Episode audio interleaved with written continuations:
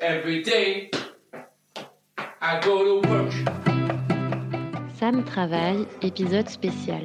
Tu travailles comment pendant le confinement? Face à cette crise sanitaire, Sam Travail propose un hors-série spécial confinement. Quel est le rôle et la place du travail en ces temps perturbés? Dans ce dernier épisode, nous aborderons le thème du chômage partiel.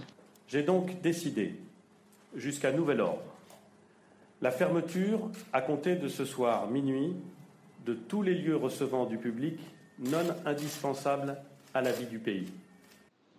Le 14 mars, l'État a décidé de fermer administrativement les écoles, les bars, les restaurants, les lieux culturels et tous les commerces non essentiels, forçant ainsi une importante partie de la population à se mettre en chômage partiel et à attendre les prochaines instructions du gouvernement. Ainsi, comme l'annonçait la ministre du Travail le 20 avril dernier, presque 10 millions de salariés bénéficient désormais de ce dispositif. Ce sont 9 600 000 salariés qui gardent leur contrat de travail, sont en chômage partiel, mais dont le salaire est payé par l'État, en l'occurrence le ministère du Travail. Euh, c'est une situation donc tout à fait euh, hors du commun qu'on n'a jamais connue en France.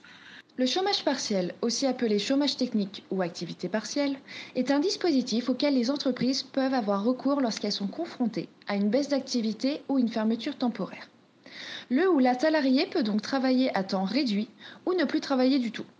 Toutefois, sur les heures non travaillées, un salaire minimum est assuré à hauteur de 84% du revenu net habituel. Si avant le confinement, l'entreprise devait payer une partie du salaire du salarié dans le cadre de ce dispositif, le gouvernement s'est engagé depuis le début de la crise sanitaire à prendre en charge 100% du chômage partiel. Toutefois, qu'en est-il de celles et ceux qui ne sont pas salariés? Des auto-entrepreneurs, des professions libérales ou des intermittents du spectacle? Sont-ils eux aussi protégés par l'État? Et quelles sont les conséquences de ce chômage forcé sur le moral? Sans travail et sans distraction sociale, ne risque-t-on pas l'ennui? Laurine, gérante de boutique, Céline, kinésithérapeute et Elena, metteur en scène, ont bien voulu partager avec nous leur impression. Soyez à l'écoute. Bonjour, moi c'est Laurine, j'ai 28 ans et je travaille euh, à Paris. Je suis euh, directrice responsable de- d'un magasin de décoration et d'accessoires euh, pour enfants. Euh, Comme c'est un magasin qui n'est pas de première nécessité, nous avons fermé le 15 mars. Bonjour, je m'appelle Céline, j'ai 31 ans, je suis kinésithérapeute en libéral depuis 2011. Euh, suite aux mesures gouvernementales, mon activité dans le cabinet à Paris où j'exerce euh, a cessé depuis le 17 mars 2020. Je m'appelle Elena, j'ai 30 ans. Je suis auteur-metteur en scène depuis deux ans.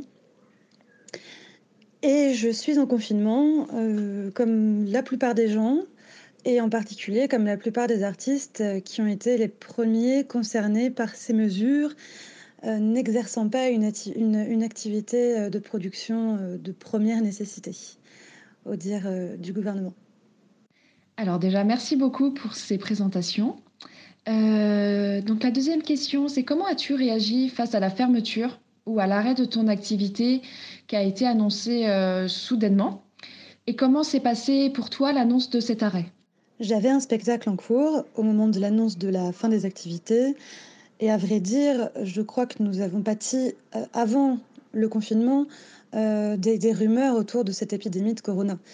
Parce qu'on entendait déjà dire que euh, des gens avaient été infectés en Chine, il y avait déjà des mesures de confinement en Italie. Et donc les gens étaient un peu plus méfiants à l'idée de se retrouver enfermés dans une salle. Alors, si je peux être tout à fait sincère et pas très politiquement correcte, les mesures de confinement à cause du corona, ça m'a presque soulagée. Euh, alors, c'était frustrant, bien sûr, euh, d'abord, quand même, parce que, hum, évidemment, on avait beaucoup répété euh, pendant des mois, surtout qu'on avait dû former un, un nouveau comédien pour reprendre l'un des rôles principaux. Donc, tout ça nous a pris du temps, de l'argent, comme d'habitude. Euh, et puis voilà, pour, euh, pour un comédien et un metteur en scène, tout ce travail-là, quand même, euh, c'est un travail qu'on fait pour, dans l'attente, dans l'espoir de pouvoir le montrer des spectateurs. Et, donc c'est vrai que c'est un moment privilégié pour nous de, de pouvoir en- enfin monter sur scène et montrer tout ça, sachant que les comédiens ne donnent pas du tout la même chose en répétition et en représentation. Il y a une espèce d'alchimie, de magie qui se passe une fois qu'on est sur scène face à un public qui est incomparable avec les répétitions. Donc de ce point de vue-là, c'était quand même très frustrant. Et puis d'un point de vue économique, c'était aussi très très embêtant parce que moi j'avais investi de l'argent dans le spectacle. J'avais investi de l'argent dans, dans les livres aussi, l'édition du texte, que, que j'espérais pouvoir vendre à la fin des représentations. Et en fait, tout cet argent-là, malheureusement, euh, ben, je, ne pouvais plus. Euh, enfin, tout cet argent-là euh, ne pouvait plus m'être rendu. En tout cas, je ne pouvais pas vraiment espérer me, me, faire rembourser. voilà. En plus, il y avait d'autres dépenses comme la location du théâtre, etc. En plus, comme nous avions 30 dates de prévues, les réservations du public se sont étalées dans le temps, ce qui fait que les premières séances, on a eu quand même relativement peu de monde dans la salle. On s'inquiétait pas parce que on espérait que le bouche à oreille prenne. C'est ce qui avait déjà fonctionné euh, la première saison. Donc on s'est dit que pour la deuxième, euh, tout allait fonctionner à peu près de la même manière. Euh, le problème, c'est que le, Covid est, intervenu vraiment pile au moment où la mayonnaise commençait à prendre. donc de ce point de vue-là aussi, c'était très frustrant.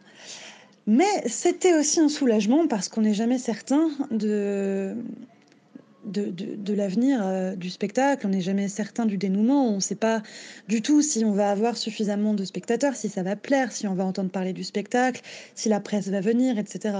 Donc là, au moins, bah, c'était des tracas en moins puisque euh, bah, c'était fini, quoi. Euh, je n'ai pas été tellement surprise en fait par la fermeture du magasin et au début, moi, j'ai pas été tellement angoissée par cette situation, mais c'est vrai que Certaines personnes de mon équipe, elles, euh, ont, eu une, ont eu une réaction vraiment de soulagement parce qu'elles étaient très angoissées, justement du fait qu'on ait euh, bah, énormément de passages entre les clients et tous les livreurs. Et c'est vrai que pour elles, ça a été euh, un soulagement. Ensuite, euh, comme au début, en fait, on n'avait pas du tout de visibilité sur euh, la durée euh, de ce confinement et pour combien de temps on, ne pourrait pas ouvrir la boutique, ça a été un, peu, un peu compliqué parce que donc le samedi, j'ai été ouvert comme d'habitude, bien que c'est vrai qu'on a eu des inquiétudes car euh, cette journée pour un samedi a été particulièrement calme. Beaucoup de nos clients euh, avaient quitté Paris. Et euh, le reste de la clientèle qui était là, c'est vrai, agissait avec une certaine désinvolture, c'est-à-dire que on vend donc certains jouets qui font du bruit, trompettes, sifflets et compagnie. Et c'est vrai que cette journée-là, euh, les parents laissaient euh, souffler, euh, essayer toutes les trompettes et tous les sifflets par leurs enfants, et puis voyaient pas vraiment où était où était le souci. Et ensuite, donc, on, on, a appris qu'on serait donc confiné pour un temps indéterminé un peu plus tard dans la semaine. Il me semble qu'on a appris ça le lundi. Donc euh, le, lundi, je suis euh, retournée dans ma boutique afin de, bah de, fermer et de mettre en lieu sûr euh, tout ce qu'il fallait et de fermer la boutique. Suite au discours du président, le Conseil de l'ordre de Paris nous a demandé de fermer nos cabinets et de suspendre nos séances à domicile sauf urgence vitale, mesure qui dans un premier temps m'a semblé cohérente car nous n'avions pas les moyens de réaliser nos séances euh, tout en protégeant nos patients. Nous n'avions pas de masque, nous n'avions pas encore la conscience de comment se transmettait ce virus. Donc la mesure m'a paru dans un premier temps tout à fait raisonnable. Dans un premier temps, parce qu'il me semble que si nous avions eu les équipements nécessaires euh, de manière un peu plus précoce, c'est-à-dire qu'on commence à y avoir accès aujourd'hui le 5 mai 2020, euh, si, les équipements, donc les masques, les surblouses et euh, d'autres protections avaient pu être mises à notre disposition plus tôt, nous aurions pu reprendre des séances à domicile car huit semaines d'arrêt euh, pour certains patients, même s'il n'est pas question d'une urgence vitale, peut entraîner des dégradations de l'état de santé. Alors j'ai l'impression que pour certaines, cette fermeture a été un soulagement, mais que ça a aussi été une frustration. Est-ce que dans ce cadre-là de crise sanitaire, tu te serais vu pour autant travailler et surtout travailler au contact d'usagers euh, potentiellement malades? Malgré la cessation de mon activité dans le cabinet à Paris où je travaillais, je pensais être réquisitionnée assez rapidement car je me suis inscrite sur la réserve sanitaire au début de la crise. La réserve sanitaire, c'était une plateforme où les professionnels de santé souhaitant venir en aide dans les hôpitaux et dans les structures médicalisées pouvaient s'inscrire. On entendait aux informations Informations que j'écoute avec parcimonie et que je conseille à mes patients de ne pas trop écouter car elles sont assez rapidement anxiogènes ou en tout cas elles l'ont été à un moment. On entendait qu'il manquait de professionnels de santé dans les hôpitaux, de médecins, d'infirmières, d'aides-soignantes.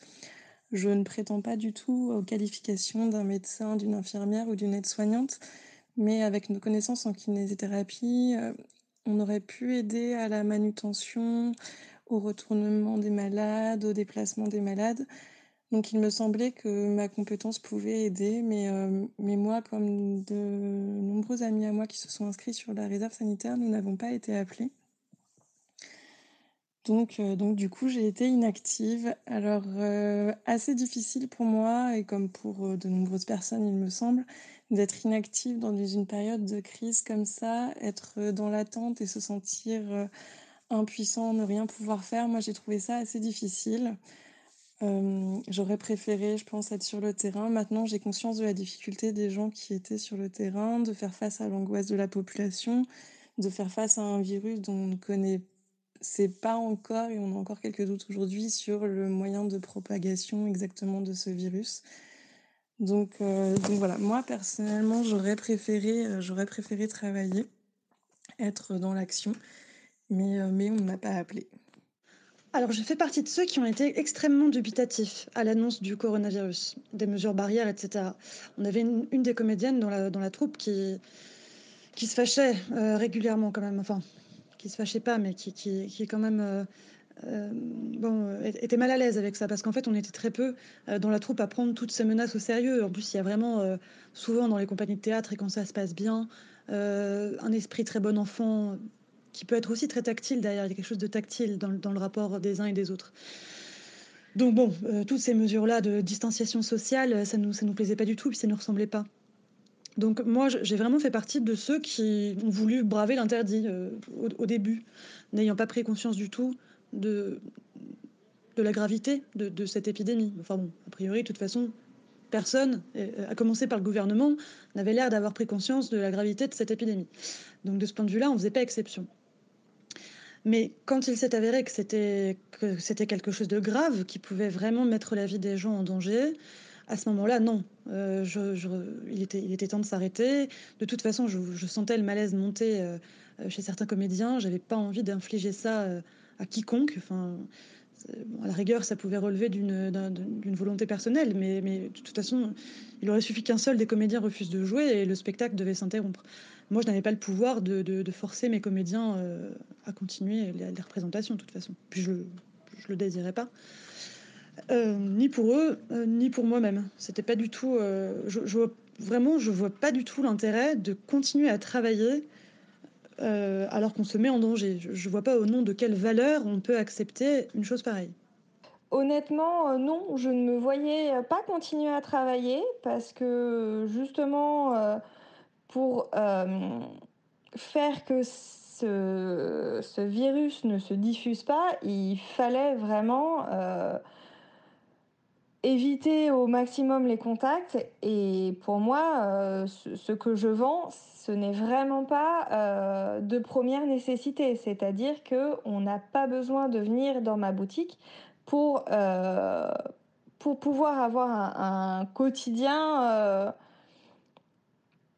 vivable ou décent. Et je pense aussi euh, donc à toute mon équipe euh, qui aussi s'inquiétait parce que donc on est en contact avec beaucoup de monde dans la journée et euh, on n'avait aucune façon de se protéger, c'est-à-dire que même pour trouver euh, du gel pour se désinfecter les mains ou même pour trouver euh, des produits désinfectants pour euh, bah voilà, désinfecter le comptoir, euh, parce qu'il y a aussi ça aussi, on touche bah, les moyens de paiement, donc c'est-à-dire qu'on touche les cartes bleues, on touche la monnaie, et ça aussi c'était un, vecteur en fait euh, de transmission. Alors, euh, question plus personnelle, est-ce que tu ressens de l'ennui pendant ce confinement? Et comment t'occupes-tu? Alors là, je ne me suis, mais alors pas du tout ennuyée. Déjà de base, je suis quelqu'un, je pense, qui ne s'ennuie pas facilement. Euh, donc je suis restée chez moi. Après, euh, j'ai la chance d'avoir euh, un appartement qui est quand même assez grand. Donc, et d'avoir aussi deux balcons, donc d'avoir la possibilité d'être dehors. Donc, je me suis occupée de mon balcon. J'ai aussi pas mal d'animaux.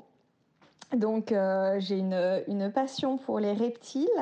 Donc ma passion est à la maison. Donc c'est quand même bien plus facile pour s'occuper et justement bah, prendre le temps de voir comment les animaux évoluent, de, voir de, s'en occuper vraiment plus que d'habitude, de, pouvoir les observer aussi, d'observer certains comportements que d'habitude bah, on ne voit pas parce qu'on n'est pas à la maison. Donc euh, tout ça, ça a été euh, assez intéressant. Et puis bon, bah, j'ai fait un petit peu de sport à la maison, j'ai fait un grand ménage de printemps comme euh, je n'avais presque jamais fait. et je suis aussi couturière à mes heures perdues. Donc au début, j'en ai profité pour réaliser plutôt quelques petits patrons que j'avais et que je n'avais jamais eu le temps de faire. Donc euh, au début, j'ai pu m'occuper comme ça. Et après, il y a eu les masques. Du coup, euh, j'ai commencé à coudre des masques. Au début, bah, surtout pour moi et mon conjoint, quand on devait euh, descendre faire des courses alimentaires. Et ensuite, comme j'ai vu que j'arrivais à en faire et que, ça pouvait être utile à d'autres personnes, euh, j'ai mis un petit, un petit mot dans mon immeuble pour indiquer euh, aux gens que je faisais des masques donc cousus humains. Euh, donc j'ai équipé tout mon immeuble de petits masques. J'en ai envoyé aussi à ma famille par la poste. J'ai été en contact aussi avec une dame qui travaille en EHPAD et qui n'avait pas forcément accès au masque. Donc du coup, j'en ai aussi cousu pour elle. Donc voilà, j'ai mis en place tout un petit atelier euh, de couture pour pouvoir euh, aider euh, à mon niveau, à mon échelle. La difficulté dans tout ce temps libre en confinement, pour moi, c'est pas vraiment de l'ennui car je trouve beaucoup d'occupations. Je me suis remise à lire tant que je ne prenais pas forcément suffisamment dans ma vie parisienne. Je commence des puzzles. Les puzzles, ça a l'avantage qu'on ne pense pas et donc du coup, ça permet de s'évader un petit peu de cette période qui est assez difficile et stressante. Euh, je prends le temps de cuisiner, comme beaucoup de Français, il me semble, en ce moment. Je... Tous les jours, je fais un cours de gymnastique à mes grands-parents en visio. Ma maman a été euh, voir mes grands-parents, elle s'était elle-même mise en confinement avant avant la date de confinement officiel pour pouvoir aller les, aider parce qu'ils ont 90 ans et qu'elle ne voulait pas les laisser seuls dans cette période. Donc tous les jours, je les appelle et je leur fais un cours de gymnastique en visio. Je prends également le temps d'appeler mes patients. Alors pas forcément tous les jours, mais toutes les semaines, j'appelle mes patients pour prendre des nouvelles, vérifier que tout va bien, leur donner des conseils par rapport à la kinésithérapie, leur renouveler leurs petits exercices, parfois juste les stimuler à faire des petits exercices et puis pour le moral, leur donner des petits conseils, leur faire part du fait qu'il y a pas mal d'expositions en ligne sur Internet, que l'Opéra Garnier met également des ballets en ligne. Donc voilà, donner plein de petits conseils, leur dire de ne pas trop regarder les informations comme je l'ai dit précédemment. Donc, euh, donc finalement, on s'occupe assez rapidement, comme, comme beaucoup de personnes aussi. Je fais des apéros en visio avec mes amis. Donc euh, je fais un petit peu de sport finalement, la journée passe assez vite. On arrive assez rapidement à la remplir et à faire plein de choses. Ce qui est plus difficile, à mon sens, c'est une sorte de routine. C'est-à-dire que euh, moi, dans mon quotidien, en général, aucune journée ne se ressemble. Et que là, les journées se ressemblent un petit peu. Parce que finalement, on a beau varier les activités, on a l'impression que tous les jours, ça recommence un petit peu. Donc voilà, pas particulièrement de l'ennui, mais une sensation routinière qui est désagréable. Alors, à nouveau, là aussi, je ne vais pas donner une réponse très politiquement correcte, peut-être, mais ma grande occupation en période de confinement, c'est justement de ne rien faire. Et je dois dire que je prends assez vite le pli de ce type d'activité-là. Non, sincèrement, euh, c'est pour ça que je parlais de soulagement tout à l'heure. Euh, pour moi, le confinement, c'est un soulagement parce que euh, ça, me, ça me délestait de la question de savoir si le spectacle allait fonctionner ou pas. Mais c'était aussi un soulagement parce que ça me permettait de me replier sur moi-même, mais au sens vraiment positif du terme, quoi. C'est-à-dire de d'arrêter de vivre à 200 à l'heure, euh, d'arrêter de me demander euh, comment j'allais vendre le spectacle, à qui j'allais le vendre, comment. arrêter de me poser toutes ces, toutes ces questions-là professionnelles et commencer à me poser d'autres formes, d'autres types de questions. Comme beaucoup d'artistes, pour moi, la période de confinement n'a pas été une période particulièrement productive en termes de création. Euh, elle a été par contre très productive en termes d'introspection. Et je pense que ce n'est pas du temps perdu de ce point de vue-là.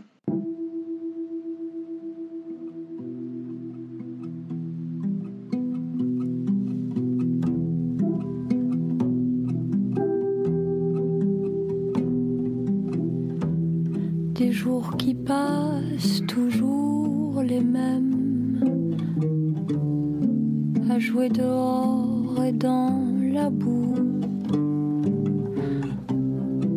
avec ta grâce et la bohème. Tout le malheur des hommes vient d'une seule chose, qui est de ne savoir pas demeurer en repos dans une chambre, écrivait Blaise Pascal au XVIIe siècle dans ses pensées. Et pourtant, c'est bien ce que nous apprend ce confinement. Vivre enfermé, sans travail, sans distraction sociale et essayer d'y trouver son compte. Et finalement, on ne s'y ennuie pas tant que ça dans cette chambre.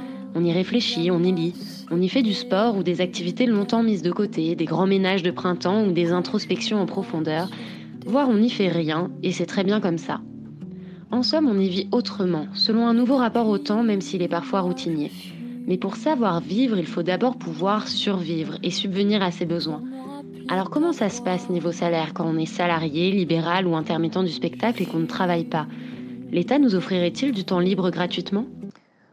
Au niveau des revenus, donc euh, oui, je suis au chômage partiel, donc euh, j'ai touché eh bien 84, euh, quasiment 84% de, du salaire bah, que je touche habituellement. Donc c'est sûr que ça fait une petite différence. Après le mois d'avril, étant donné qu'on n'a pas... Ben, en fait, on est resté chez nous. Donc à part acheter à manger, il n'y a pas toutes les petites dépenses de loisirs et sorties qu'on peut faire habituellement. Donc finalement, sur le mois, le mois d'avril, j'ai aussi eu beaucoup moins de dépenses. Donc pour moi, j'estime qu'il n'y euh, a pas eu une incidence euh, qui, pourrait être compliquée euh, à gérer pour moi. Étant kinésithérapeute en libéral, je gagne ma vie uniquement si je suis en activité, si je travaille. Donc du coup, en ce moment, n'ayant pas d'activité, au même titre que lorsque je suis en vacances ou autre, je ne touche rien. Je ne gagne pas ma vie. Après, l'État a mis en place euh, pour les libéraux, les auto-entrepreneurs, euh, une aide euh, qu'il faut demander sur le site impôt.gouv de 1500 euros par mois. La deuxième chose, en tant que libéral, et je pense que je peux parler aussi pour les auto-entrepreneurs et les régimes indépendants, c'est que nous avons des charges assez lourdes, que ce soit URSAF, retraite et charges diverses. Et pour l'instant, ces diverses charges ont été reportées alors à la fin de l'été ou euh, ont été prévues d'être échelonnées sur la fin de l'année. La difficulté, c'est que je ne sais pas si l'ensemble des indépendants, auto-entrepreneurs, libéraux pourront faire un chiffre suffisant d'ici cette période pour pouvoir assumer ces charges. Donc euh, voilà, la difficulté financière de nos régimes en ce moment, je pense que c'est surtout celle-ci. Alors, le gouvernement a aussi euh, proposé des aides, d'une certaine manière, pour les intermittents, en disant qu'ils allaient reporter la date d'anniversaire du nombre de mois de confinement. C'est-à-dire que pour renouveler euh, l'intermittence, il faut qu'à une date donnée, on ait pu travailler 507 heures. Bon, moi par exemple, ma date qu'on appelle la date d'anniversaire, c'est le 21 juillet. Bon, et eh bien là, ma date d'anniversaire va se décaler de deux mois, parce que jusqu'à présent, on a été confiné deux mois. Elle va certainement se décaler plus, puisque pour les, pour les, pour les artistes, euh, l'activité ne va pas pouvoir reprendre encore pendant un certain temps. Donc ça va se décaler. C'est mieux que rien. Franchement, je ne vais pas me plaindre. Euh, cependant, c'est pas assez. Parce que des dates qui sont annulées euh, pour, les, pour les artistes, c'est pas des dates qu'on peut qu'on va retrouver facilement à la, à, la, fin du confinement. C'est pas comme ça que ça marche. C'est pas, euh, pas un magasin qui rouvre, euh, on s'assoit derrière la caisse et puis hop, le travail est reparti. Non. C'est des contrats qu'on a signés, qu'on a dû annuler, ou des contrats qu'on aurait pu signer, qu'on n'a pas pu signer. Et euh, quand tout le monde va, va, refaire surface, ça va être extrêmement difficile de retrouver des contrats. En fait, tout le travail, il va falloir le reprendre de zéro. Et de ce point de vue-là, je crois que le, gouvernement n'a pas du tout pris la mesure de ce que c'était pour les artistes de, travailler dans cette société euh, avec ce, avec ce régime-là. Est-ce que tu appréhendes la reprise et penses-tu que certaines choses vont changer, euh, comme par exemple le comportement des clients ou bien des spectateurs, ou bien euh, l'ambiance avec tes collègues? Ce que la crise sanitaire nous apprend en ce moment, c'est qu'il est très difficile d'anticiper. nous avons des dates de prévues fin août jusqu'au tout début du mois de novembre je ne sais pas du tout, du tout, du tout dans quel contexte on va pouvoir donner ces représentations. Euh, je ne sais pas dans quelle mesure le confinement sera levé. Peut-être qu'il aura été levé, mais qu'à nouveau on devra se confiner, puisqu'on parle de plusieurs vagues de confinement. Euh, je ne sais pas si, quand bien même le confinement est levé, est-ce que ça concernera les salles de spectacle? J'en ai aucune idée. Et je peux encore moins anticiper la réaction des gens. Après, je ne sais pas. Ce qui est en jeu là-dedans, c'est aussi le rapport à la culture et au théâtre. Enfin, disons, un rapport à la culture et un rapport de sociabilité. Peut-être que les gens, à la fin du mois d'août, alors qu'ils n'auront pas pu partir en vacances, par exemple, ne vont avoir qu'une hâte, c'est de se retrouver entre eux et de partager des choses et d'aller au théâtre. Ça en fait partie. Le théâtre, euh, peut-être encore plus que le cinéma, c'est vraiment un moment de, sociabilité, de rencontre, de contact. Donc peut-être que tout ça pourrait nous être favorable. Mais il y a aussi énormément de choses qui, qui, jouent contre nous. Euh, je ne suis pas certaine que l'ensemble de mes comédiens, pour commencer, euh, sera disponible à cette période-là. Parce que moi, avec mon spectacle, malheureusement, je ne suis pas en mesure de proposer à chacun un nombre considérable de cachets, puisqu'en fait, on, est, on se paye à la recette. Je vais le donner, ce spectacle, euh, dans la mesure du possible, on va le faire, mais je ne vais pas... je vais pas me battre comme, comme je l'ai fait avant. Et si ton spectacle reprend, est-ce que tu peux nous donner plus d'informations pour qu'on vienne le voir? Alors pour les plus téméraires d'entre vous, euh, mon spectacle s'intitule Phèdre sans racines et euh, il sera joué à la Folie Théâtre du 27 août au 8 novembre. Et vous êtes les bienvenus. Alors euh, oui, j'appréhende un petit peu le, retour, le retour au travail et la réouverture des boutiques. Après, de ma haute direction, j'ai eu quand même des informations et on va être équipé. Donc on va normalement recevoir tout ce qui est gants, masques, euh, du gel normalement. On va être aussi équipé d'une barrière en plexi pour pouvoir mettre sur le comptoir de la caisse. après, oui, une certaine appréhension du, retour, du, du, retour au travail parce que j'ai un peu peur que ce soit ou tout l'un ou tout l'autre. C'est-à-dire ou que les gens euh, soient encore euh, apeurés et n'osent pas revenir en boutique. Donc effectivement, ça risque de, bah, de mettre peut-être en péril euh, la, société. Ou l'inverse, que les gens, nos clients en fait, soient tellement en manque de coloriage et de petites décos pour la chambre de leur bambin que du coup ce soit un peu la ruée et euh, j'ai peur des comportements euh, des, comportements de certains euh, parents qui pourraient bah voilà, laisser leurs enfants toucher un peu à tout ou que les gens voilà, ne, n'observent pas justement les distances ou le port du masque à l'intérieur de la boutique. ça, c'est quelque chose qu'on aimerait mettre en place que nos clients qui souhaitent venir en boutique euh, soient, euh, équipés au moins d'un masque et justement, et voilà, des, des réflexes de maintenir les gestes barrières et pas seulement que la boutique serve de jardin d'occupation pour leurs enfants. Alors par rapport à la reprise d'activité, bah, donc à partir du 11 mai, alors j'ai une certaine hâte parce que parce que mon métier me manque, parce que mes patients me manquent, parce que parce que j'aime mon métier. Après, il est vrai qu'il y a une ou deux semaines, j'ai eu une certaine appréhension. je pense qu'on venait de recevoir le document de l'ordre nous expliquant les mesures à mettre en place dans un cabinet pour reprendre. Euh, et il y en a une dizaine de pages qui sont pas toujours réalisables à Paris parce qu'on est dans des petits cabinets, que les salles d'attente, ce sont des couloirs et donc que la distanciation sociale est complètement impossible dans ces salles d'attente. Et puis, euh, mon métier, euh, par rapport à la distanciation sociale, ben, il ne s'y prête pas. C'est-à-dire que déjà rien que le mètre de sécurité est complètement impossible, ça n'a pas de sens. Après aujourd'hui, on on dit que le virus se transmet par les postillons donc L'objectif demain, quand mes patients vont revenir, c'est que je leur dise de venir avec un masque. Moi, je mettrai pour ma part également un masque. A priori, nous allons également avoir des visières. Euh, et après, moi, ce que j'aimerais surtout, ce que j'appréhende un petit peu, c'est la perte du lien humain. Et donc, ce que j'ai envie de recréer assez rapidement, c'est de lever cette angoisse. C'est on va, on va reprendre, euh, on va pouvoir se sourire même derrière nos masques. Et c'est vraiment euh, tout ce que je souhaite.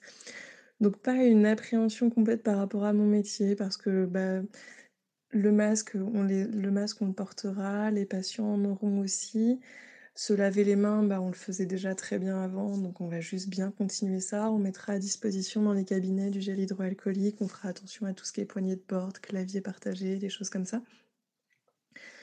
Après, euh, par rapport aux patients, certains m'ont dit actuellement que il ne reprendrait pas tout de suite, euh, mais plus pour des problèmes d'emploi du temps. Par exemple, j'ai des patients qui sont euh, professeurs des écoles et eux, dans un premier temps, ça va être tellement compliqué pour eux de gérer qu'ils n'auront pas le temps nécessaire pour ensuite venir en séance de kinésithérapie.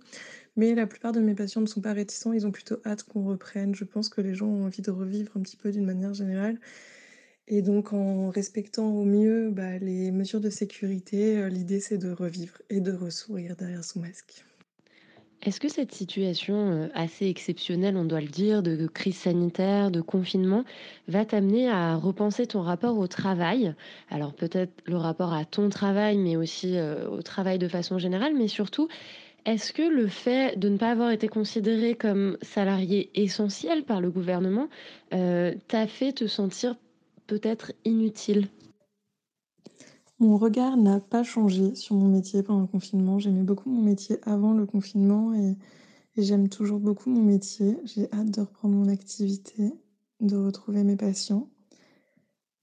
Je pense que le regard qui a pu changer pendant le confinement, c'est le regard que l'on a sur certains métiers, notamment le métier de la santé, tout le secteur hospitalier, les médecins, les infirmiers, les aides-soignants, les brancardiers, le personnel en EHPAD, qui parfois a dormi sur place pour limiter le risque de contamination aux personnes âgées, les pharmaciens qui ont été là au quotidien pour conseiller les gens, les, tout le milieu de, de l'agroalimentaire, les agriculteurs, les chauffeurs routiers, les petits commerçants, les caissières, voilà, tous ces métiers qui ont été là et qui nous ont permis d'avoir un quotidien moins difficile, les éboueurs, les pompiers, j'oublie plein de métiers, hein, mais voilà, tous ces métiers qui ont été présents, qu'on a applaudi tous les soirs à 20h, et j'aimerais que la reconnaissance qu'on a eue envers eux pendant ce confinement perdure au-delà du confinement.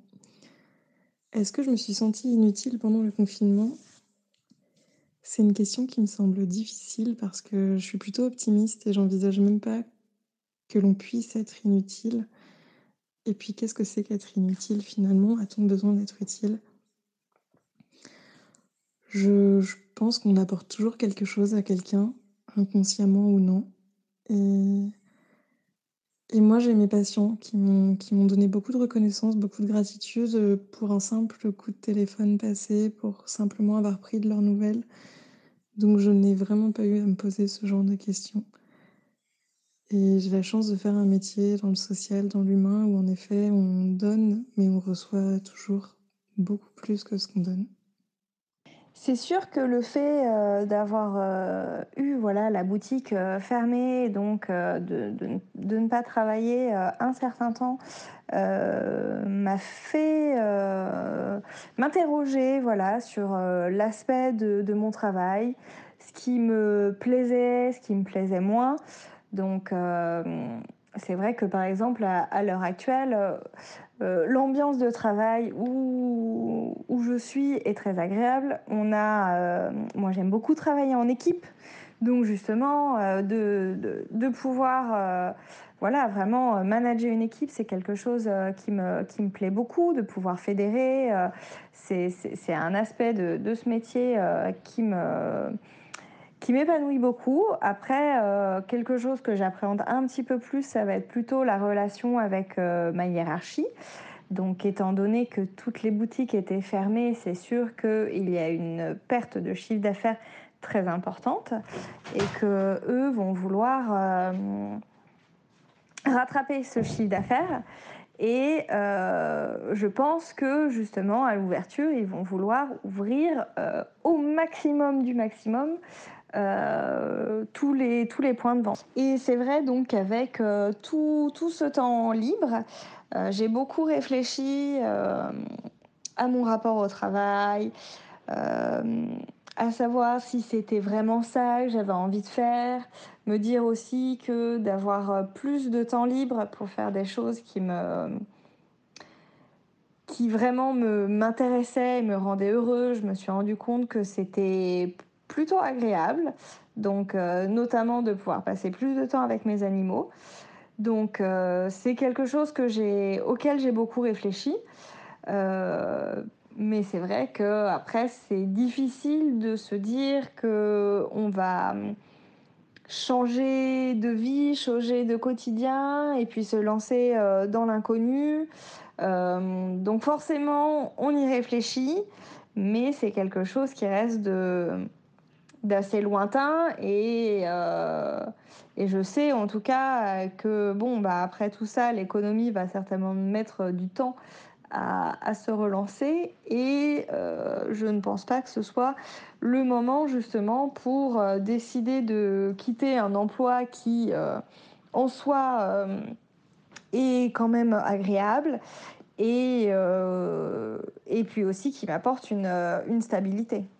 Alors, la question de l'utilité, euh, je, pense que c'est une question qu'on se pose beaucoup quand on est un artiste, euh, et en particulier euh, au régime de l'intermittence.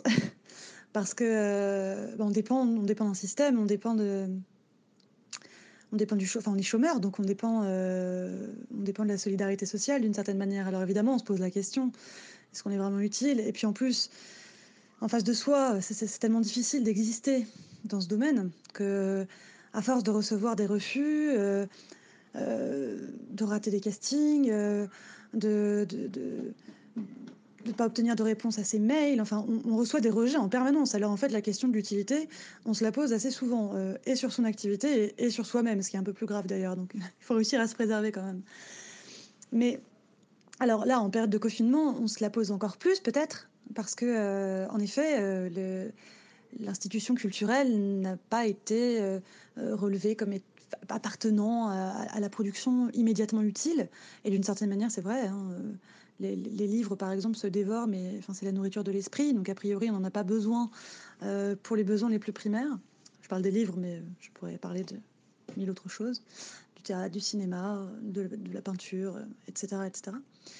Mais ce qui est amusant, de, ce qu'on peut constater quand même, qui est assez troublant et assez révélateur, c'est que la production artistique, qui n'est pas considérée comme une production essentielle, finalement, a explosé sur Internet en période de confinement. Les gens n'ont jamais autant créé qu'en période de confinement, en fait. Ce qui, révèle quand même quelque chose de notre société et au-delà de notre société, de, de notre humanité. En fait, on ne peut pas se passer d'art. Bien sûr, on a besoin de manger, on a besoin de dormir, euh, ça ce sont des besoins essentiels, mais en fait l'art est tout aussi essentiel aux sociétés. Il n'existe pas une société humaine dans laquelle ne fleurit pas de l'art, dans laquelle les individus ne se livrent pas à une production artistique. Donc euh, bien sûr que c'est essentiel. Et je, j'irais même jusqu'à dire que c'est parce qu'il n'y a pas d'utilité évidente que c'est d'autant plus essentiel. Je, pense que c'est pas une question qu'il est forcément pertinent de se poser, de savoir si on est utile ou pas, en fait. On vit, c'est tout.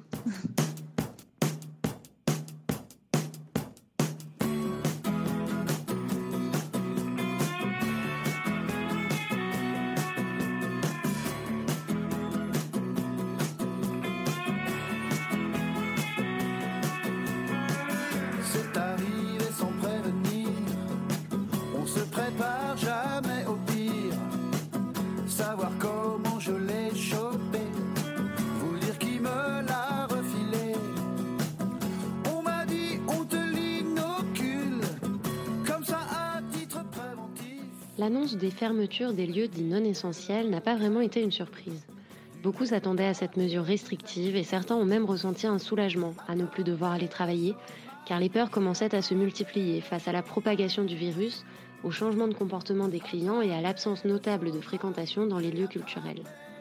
Dans le cadre de cette situation exceptionnelle, l'État s'est engagé à financer 100% du chômage partiel et à aider les indépendants et les intermittents afin de permettre à la population de continuer à subvenir à ses besoins malgré l'arrêt de l'activité.